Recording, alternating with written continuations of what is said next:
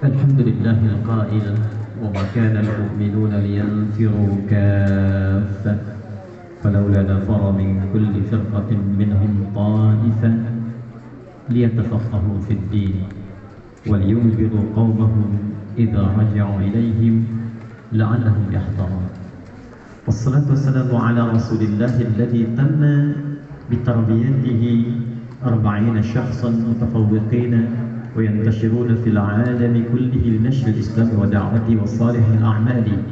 وصلى الله عليه وعلى آله وصحبه وذرياته وأمته إلى يوم الميعاد. أما بعد فيا أحباب الله وأحباب رسوله صلى الله عليه وسلم نخط بالمتخرجين في هذا المعهد الكريم. أوصي نفسي وإياكم بتقوى الله فقد فاز المتقون. فلا تموتن إلا وأنتم مسلمون. Yang kami hormati seluruh aparatur pondok pesantren Mahadal Arkom yang kami cintai, unsur pimpinan dari PWM, PDM, asatidzah, guru-guru kami yang tidak pernah saya lupakan didik dari sejak saya berada belajar di Wahan ini baik dari para guru, asatidzah dan ustadzat yang masih hadir adik-adikku, para hadirin actually it's honor for me to be here I'm very happy to be part of your graduation in this occasion, special occasion I would like to congratulate all of you for your graduation أنا مسرور جدا لأكون أمامكم في هذا اليوم المبارك وكنت في تاسك ملايا الحمد لله من أحد الفرحة التي تم بها في هذا اليوم المبارك وجود حفلتكم ووداعكم ليس وداعا أبديا وإنما ترك مؤقت ليعود إلى المعهد بالفرحة والريحان إن شاء الله Hadirin sekalian, dua hari lalu atau tiga hari lalu tepatnya di hari Kamis, saya memberikan ceramah di Disnatalis Universitas Negeri Jakarta yang ke-58. Hal yang paling menarik dalam perbincangan dengan Sivitas Akademika dan unsur pimpinannya, direktorat, dekanat, dan itu terjadi hampir di semua kampus saat ini. Bukan hanya UNJ yang lokal, tapi bahkan di internasional. Kita kontak ke Toronto di Kanada, di Amerika, di New Zealand kita cek, di Australia sampai ke London. Ternyata dunia sekarang sedang berubah. Dinamikanya kembali menuju fitrah. Dan fitrah yang paling utama adalah fitrah mendekat kepada keyakinan dasar untuk bertuhan. Quran surah ke-30 ayat 30 Fa'aqim wajhaka lid-dini hanifah fitratallahi allati fataran nasa 'alaiha. Di antara fitrah pokok yang dibuka oleh Allah bagi semua manusia karena ini kalimatnya menggunakan nas. Manusia disebut lima nama dalam Al-Qur'an. Kadang disebut dengan bashar 35 kali disebutkan di Al-Qur'an untuk penunjuk pengelolaan nafsu. Kadang disebut dengan ins dipasangkan dengan jin ya ma'syarul jinni wal ma khalaqal jinna wal pasangan ini disebutkan 18 kali dalam Al-Qur'an. Kadang disebut dengan insan 65 kali disebutkan dalam Al-Qur'an termasuk ada surahnya surah ke-76 Al-Insan. Kadang disebut dengan Bani Adam tujuh kali disebutkan dalam Al-Quran seperti Quran surah ke-7 ayat 31. Ya Bani Adam khudu zinatakum. Tapi di ayat yang tadi saya sebutkan kalimatnya tidak menggunakan bashar, tidak menggunakan ins, bukan insan, bukan Bani Adam, tapi nas. 241 kali disebutkan dalam Al-Quran dan menjadi satu-satunya surat paling favorit sekarang di muka bumi ya. Surah An-Nas. Nah, yang paling menarik, Bapak Ibu, adik-adikku, Allah mengatakan terkait dengan fitrah. Fitratallahi allati fataran nasa 'alaiha. Bukan fataral insan, ins, bani Adam atau bashar. Jadi memang semua manusia itu nas bila disebutkan menunjuk pada semua manusia dengan sifat sosialnya tanpa kecuali. Besar, kecil, tua, muda, laki-laki, perempuan, lintas batas sosial. Itu punya fitrah. Sepanjang namanya manusia. Apa fitrah pokoknya? Fitrahnya adalah tawajuh ila din. Orientasi untuk beragama. Dan din yang dimaksudkan di sini ditafsir di Quran surah ketiga Al Imran ayat 19. Inna dina indallahi Islam. Jadi sekarang setiap manusia, khususnya yang muslim, ini sedang kembali bergerak ke fitrah awalnya untuk mendekat kepada tuntunan Islam.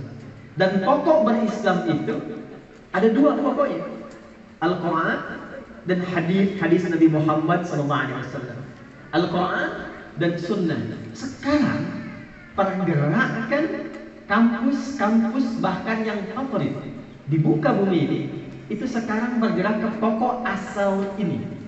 Kampus-kampus bahkan yang umum yang punya program khusus untuk orang Islam yang akan masuk ke situ sekarang menitik beratkan pada ahli Al-Quran.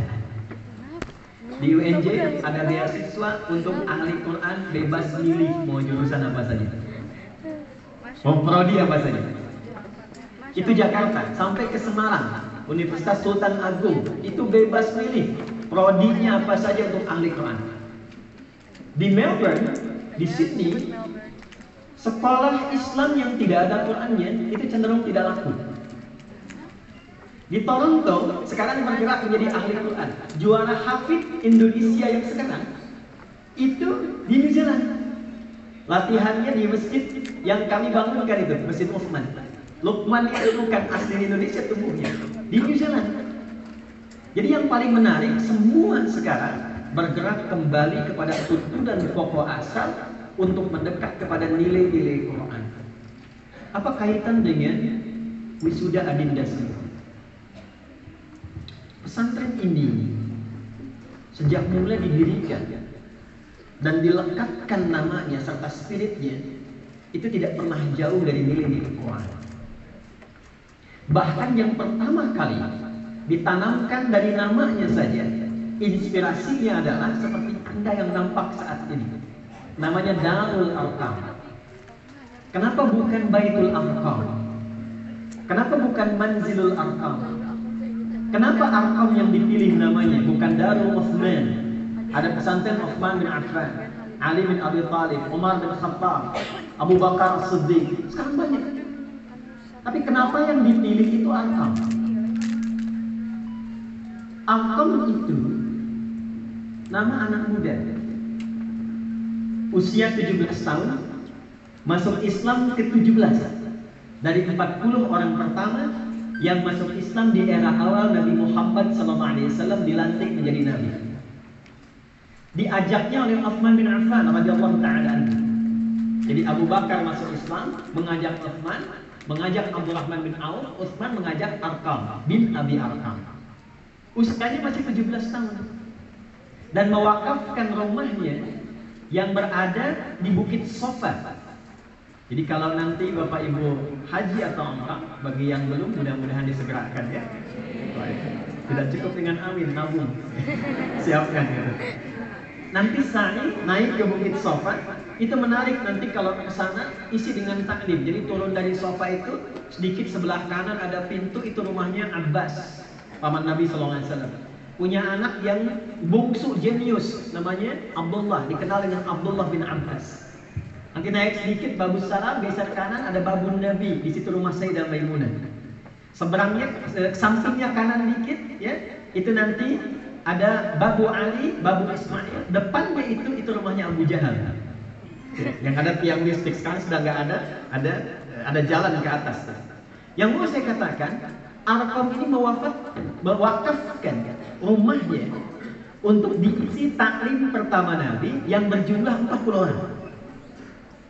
Bapak Ibu sekalian, tidak ada satu pun dari 40 orang ini yang telah menjadi alumni di rumahnya Arqam ini dari madrasah Nabi kecuali berpijak di bumi mana pun mereka sukses dengan semua aktivitasnya dan semua profesinya.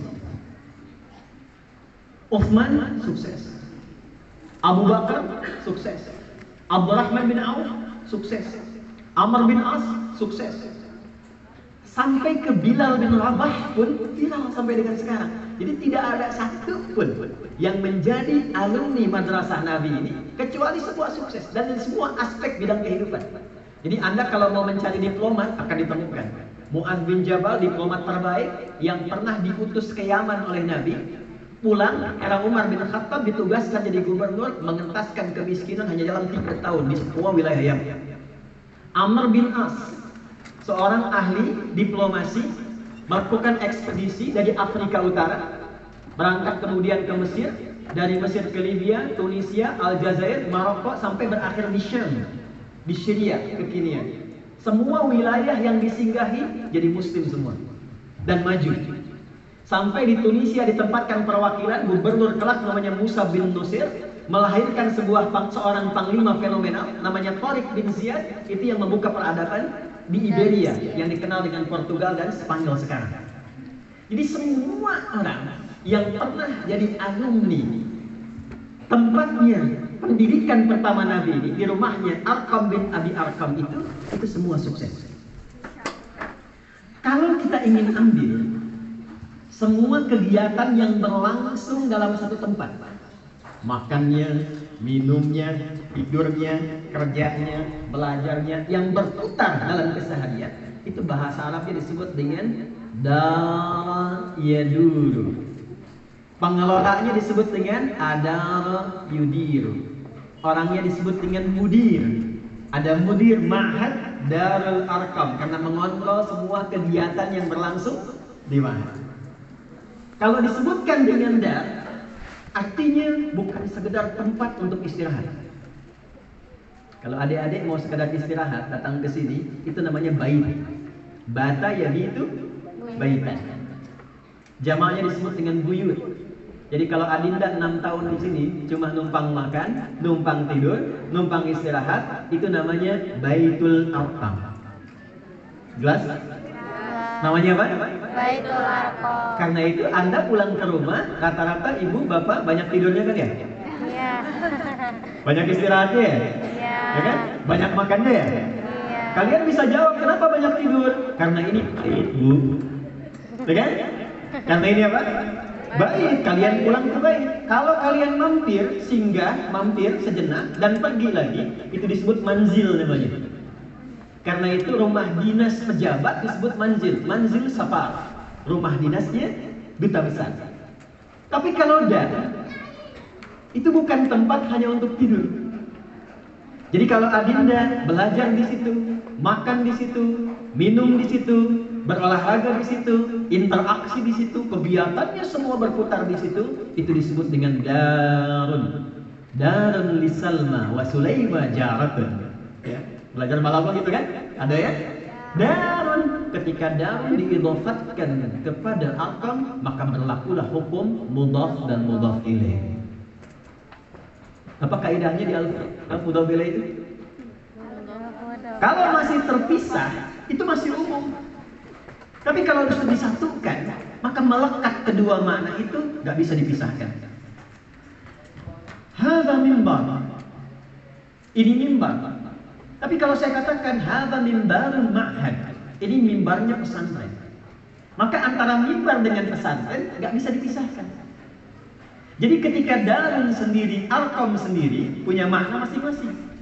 Tapi ketika darun arkom disatukan, artinya darunnya tidak sendiri, arkomnya tidak sendiri. Maka semua yang berlangsung, yang pernah Adinda tekuni selama enam tahun di sini, bukan sekedar menjadikan kalian alumni yang diwisuda di hari ini, tapi mesti membawa sifat-sifat arkom muda yang pernah lulus menjadi alumni di era Nabi yang akan siap berputra menjalani aktivitas di kehidupan luas setelah mendapatkan pembekalan selama enam tahun di tempat ini. Jadi yang diharapkan makannya bukan sekedar makan, tapi makan yang seperti pernah diajarkan Nabi yang dulu 40 orang training ini. Belajar bukan sekedar belajar, tapi belajar seperti orang dulu pernah melakukannya. Dan ketika lulus pun bukan sekedar lulus, karena Adinda ini alumni Darul Arqam. Adik-adikku kalian ini alumni tempat yang tidak biasa. harus bangga membawa nama itu. Harus bangga membawa pesan dan kesan itu. Maka ketika keluar, flashback mengabdi ke masyarakat, bangsa dan negara, kumpulkan kembali apa yang pernah diberikan Nabi selama pembekalan di Darul Arqam itu yang kita miniasikan di Mahat tercinta ini. Semua kumpulan sering ditampilkan oleh kiai utama kita di antara pendiri Ma'had ini, Abu Ya Muhammad Miskun Asyatibi sering kali menyampaikan dalam tafsir beliau kalau pengajian beliau itu atau di khatabahnya dengan mengutip Quran surah ke-9 ayat 122. Itulah identitas kita sebagai alumni yang telah selesai dari Darul Arqam ini. Membawa takum minkum ummatun yad'una ila khair wa ya'muruna bil ma'ruf wa yanhauna 'anil munkar wa ulaika humul muflihun. Keluarnya membawa kalimat wa ma kana al mu'minuna liyanfiru falaula nafara min kulli firqatin minhum liyatafaqahu itu sekarang selesai. Sekarang selesai. Tapi sebelum keluar cek lagi. Selama 6 tahun tapaku bukan? Tapaku atau kepusan huh? tapaku atau ta'alum kalau ta'alum cuma terima pengetahuan ujian selesai jadi tanda ijazah itu menandakan Anda pernah sekolah, bukan Anda punya pengetahuan. Jelas? Itu ta'alum namanya, transfer pengetahuan.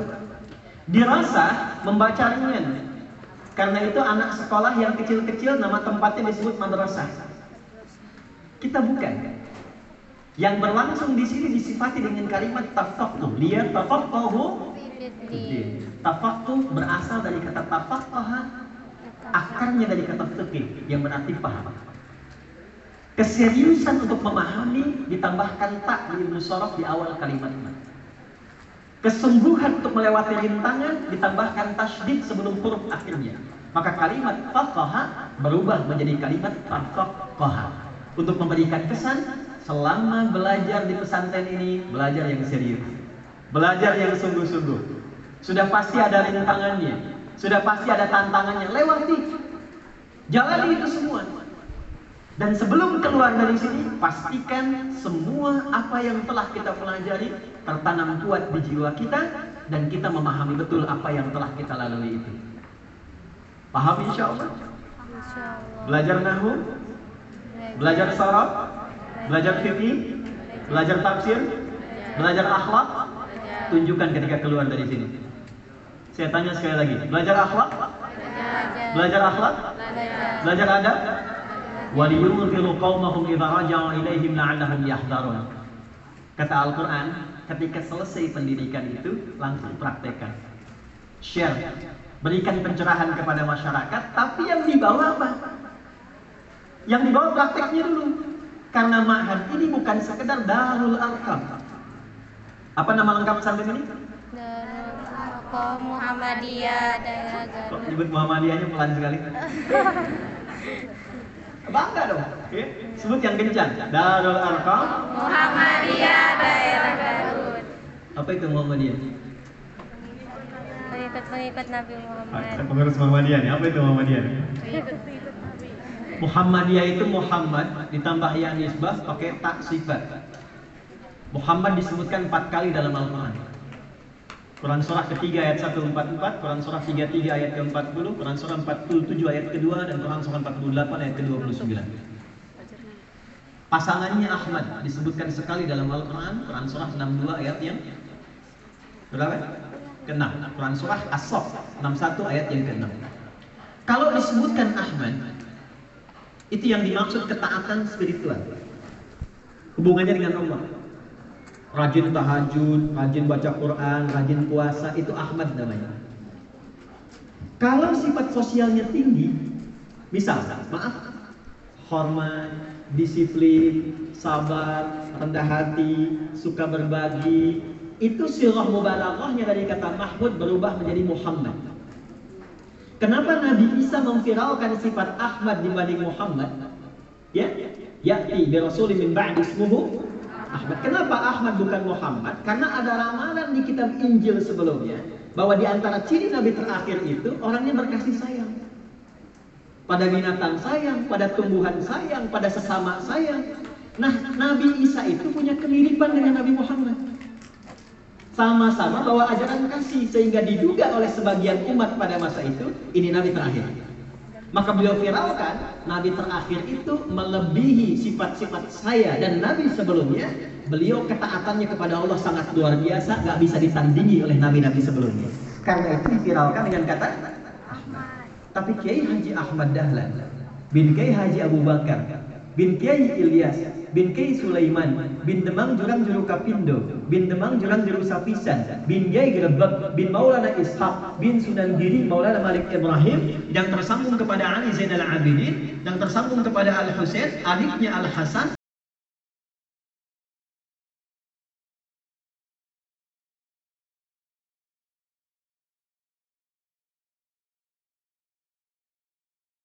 bin Ka'ab bin Ghalib bin Fihr bin Malik bin Nazar bin Kinana bin Khuzaimah bin Mudrikah bin Ilyas bin Nizar bin Mudar bin Ma'ad bin Adnan bin Adli bin Adri bin Muqawwam bin Nahur bin Darih bin Ya'rub bin Yasud bin Nabi bin Ismail alaihissalam bin Ibrahim alaihissalam bin Azar bin Nahur bin Adil bin Kinan bin Al-Faqshad bin Sam bin Nuh alaihissalam bin Mihlail bin Matusyalah bin Kinan bin Anwas bin Tis bin Adam alaihissalam Masya Allah. Itu nasabnya Kiai Haji Ahmad Dahlan. Nama aslinya Muhammad Memberi nama persyarikatan itu bukan dengan Ahmad tapi Muhammad. Karena kalau Ahmad itu sudah biasa, semua orang mesti sholat. Tapi apakah setiap yang sholat bisa berbuat baik dengan sesamanya? Tentu. Apakah setiap orang yang ngaji Quran bisa hormat pada orang tuanya? Bisa hormat pada gurunya? Belum tentu. Quran surah ke-33 ayat ke-32. Paling kiri sebelah atas. Thumma awrasna al-kitaba alladhina istafayna faminhum zalimun li nafsi wa minhum muqtasid wa minhum eh mana Quran ini? Amin. Sabiqum bil khairati Bismillah. Jadi ahli Quran pun ada yang zalim kata Quran. Nah, ketika pesantren ini diikutkan kepada persyarikatan Muhammadiyah, kalau pakai yang nisbah itu pengikut namanya. Ada Muhammad, saya ikut Nabi Muhammad wasallam. Tapi kalau ditambahkan tak Muhammadiyah artinya persyarikatan yang diberikan supaya memberikan pencerahan kepada seluruh pengikutnya seluruh bagian dari organisasinya untuk meniru akhlak Muhammad sallallahu alaihi wasallam dalam sifat sosial. Karena itu yang diviralkan ke Haji Ahmad Dahlan surah Al-Maun, bikin PKU, bikin sekolah, bikin rumah sakit, bikin kampus karena sifatnya sosial. Apa hubungan dengan Darul Arqam? Ketika Adinda telah keluar dari sini, bukan hanya membawa ilmu-ilmu yang telah tertanam di jiwa itu, tapi sekaligus sifat kemuhammadiyahan yang diselimuti oleh akhlak yang mulia itu. Saya tidak ingin mendengar ada alumni Darul Arkom terjebak pada korupsi. Saya tidak ingin mendengar ada alumni Darul Arkom tidak hormat kepada orang tuanya. Saya tidak ingin ada alumni Darul Arkom yang masih mencela gurunya ketika keluar dari pesantren. Saya tidak ingin mendengar ada alumni Darul Arkom terjebak pada perbuatan-perbuatan yang dicela oleh agama. Longsor, banjir, apalagi gempa, tsunami, longsor, gempa, banjir, tsunami disingkat jadi apa? LGBT. Saya tidak ingin mendengar ada alumni Darul Arkom terjebak pada aliran-aliran keras yang membahayakan. Karena kenapa?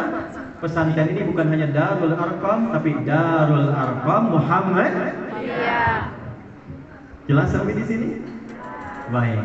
Yang terakhir dari apa yang ingin saya bagi, adik-adikku, mohon izin para orang tua, ayah bunda, dan para pengajar, sedikit saya ingin menekankan kepada adik-adik kita ini. Sekarang itu masanya kalian. Saya sekarang sedang riset serius tentang hadis-hadis akhir zaman. Karena kita memang manusia umat terakhir yang berkehidupan di bumi ini dan diutus Nabi terakhir untuk kita. Sekarang hampir semua tanda-tanda yang pernah dinubuatkan oleh Nabi yang mengantarkan pada gerbang akhir zaman, bukan akhir puncaknya, tapi gerbangnya. itu sudah nampak di hadapan kita. Dan yang akan menjalani itu ya tidak cepat. Kata Nabi, akan mendekat kepada masa-masa akhir itu ditandai dengan satu, takarubul aswaq, pasar mudah diakses. Sekarang sangat gampang. Dulu bapak ibu belanja ke pasar, diantar motor, naik beca. Sekarang buka handphone dari satu sudah bisa pesan. Takarubul aswaq. Satu. Yang kedua, sudah mulai ditemukan di dalam kehidupan kita hadis muslim bahkan dalam bab bukhari. Ya kalau kita baca nomor hadis 11 sampai 12 ada di, di dalamnya. Kata saya alaikum zamanun. Akan datang di satu masa bagi kalian.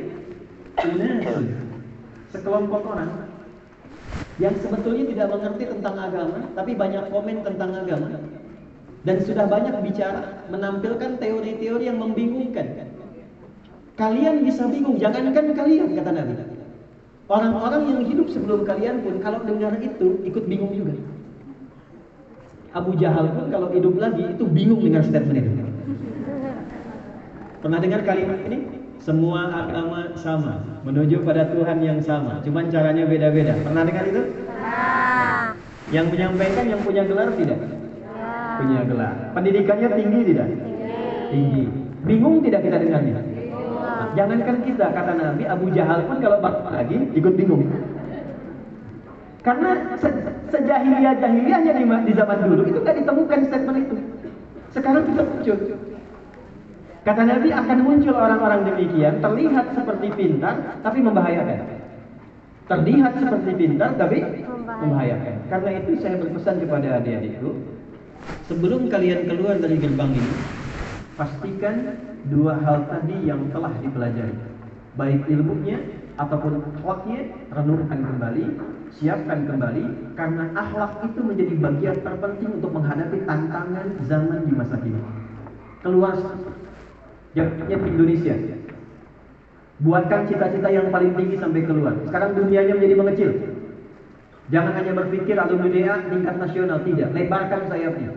Sekarang dunia sudah menunggu. Eropa, Amerika, Afrika, sampai ke Timur Tengah. Semua sekarang bisa dilakukan interaksinya dengan sangat cepat. Karena itu saya berharap bentengi diri moral kita dengan akhlak yang baik. Di sejak pertama kali masuk ke mahad ini, bawa ajaran itu Kemudian sikapi semua dengan literasi pengetahuan. Karena sekarang nggak ada cita-cita lagi. Sekarang pertanyaannya bukan begini, Anda mau jadi apa? Bukan itu pertanyaannya. Karena setiap yang kita harapkan sudah selesai masanya. Ada yang mau jadi presiden? Huh? Sudah banyak yang pengen. Ada yang mau jadi insinyur? Arsitek? Coba saya mau tanya. Ini berapa jumlahnya? Oke, okay, dari 110, siapa yang mau jadi ahli tafsir?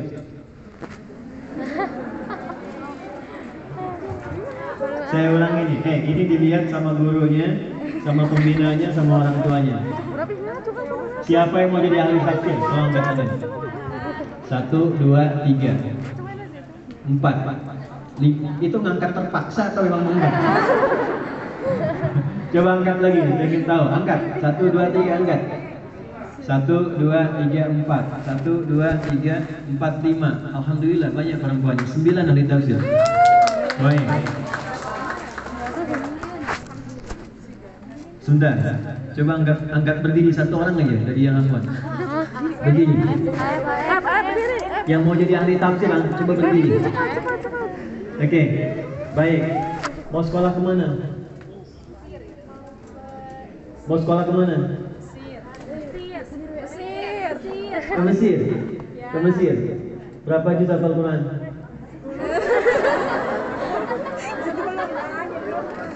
Berapa juz?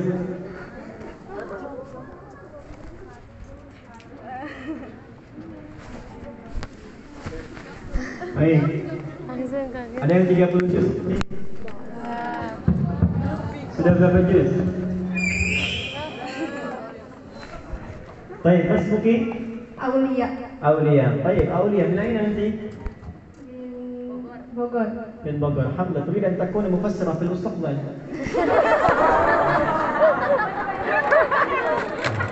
Oh, Pak Ahmad ngadarinnya cuma sampai ke Minai nanti ya. Baik. Ayo, yang mau jadi mau pasir, lancarkan bahasa Arabnya. Yang mau ke Al-Azhar, akan datang sekarang.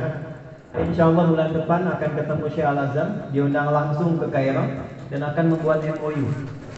Ya, baik. Nanti insya Allah kalau ada yang sudah siap dari Dawa Arkom, saya jadikan Qaimah. Ya, Qaimah itu nomor urutan ya dari pertamanya insya Allah saya tempatkan Darul Arkom dengan syarat bahasa Arabnya lancar dan hafal Quran. Istilahnya itu. Satu. Siapa yang mau ke Libya? Ini saya serius. Siapa yang mau ke kuliah dakwah kampus dulu saya belajar? Angkat tangan. Pengen eh, pengen, pengen, pengen. Enggak ada. Ada. Mana angkat tangan berdiri. Berdiri. Nasmuk Putri Nabila di Nabila kan hafidh al-Quran Arba'ah أبو عزاز لا لا بأس به كملي معنا إن شاء الله فأس لا في أسبوع ال- أسبوعين ال- المستقبل إن شاء الله القادم سيأتي البعثة من طرابلس من Libya datang bulan depan sekitar dua pekan lagi itu pengurus dari rektor kuliah dakwah Islamiyah saya diberikan khusus se Indonesia satu orang yang ditunjuk memberikan 20 kota untuk ke kuliah dakwah anda masuk ya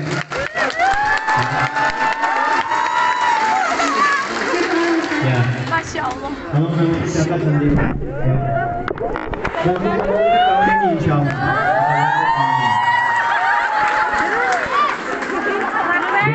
gratis, tidak bayar tiket semua. Insya Allah sampai tempat tinggal, sampai pulang. Ya. Dan tolong jangan selesai kecuali sampai S3 karena paketnya sampai S3. Ya, sampai- Ya. Saya kaget nih. الطلاب موجود؟ الطلاب أين أنتم؟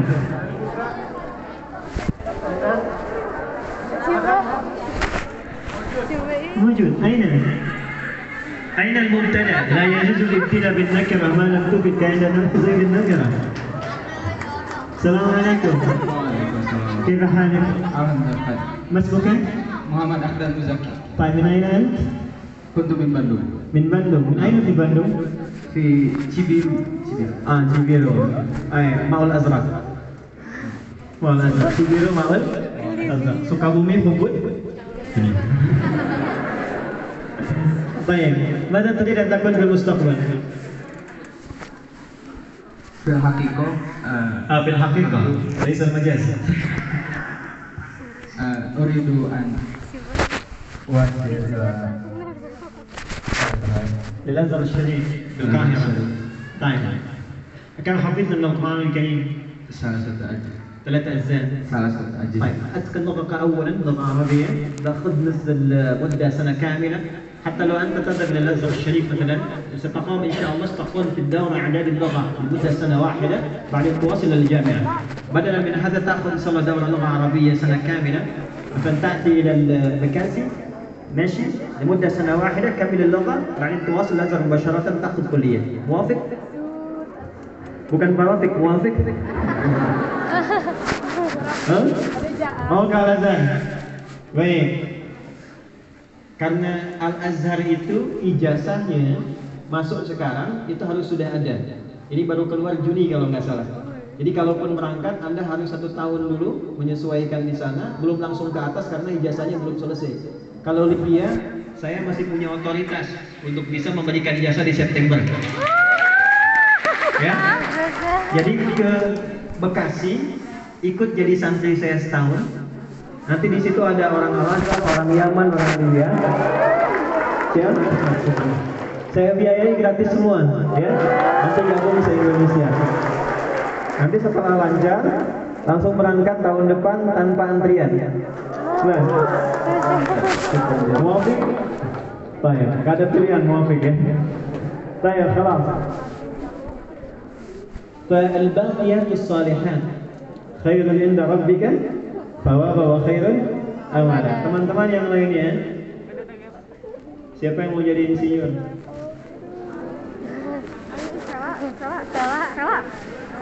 insinyur Siapa yang mau jadi dokter? Satu, dua, tiga, empat, lima, enam, tujuh, delapan. Mau nggak? Mau nggak? Mau. Belum, belum saya.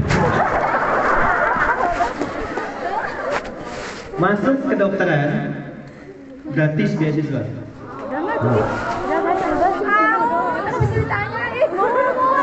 Sekarang ada jalur cepat dan saya bisa merekomendasikan termasuk kampus-kampus favorit. Tapi syaratnya apa? Kalian hafal Quran 30 juz.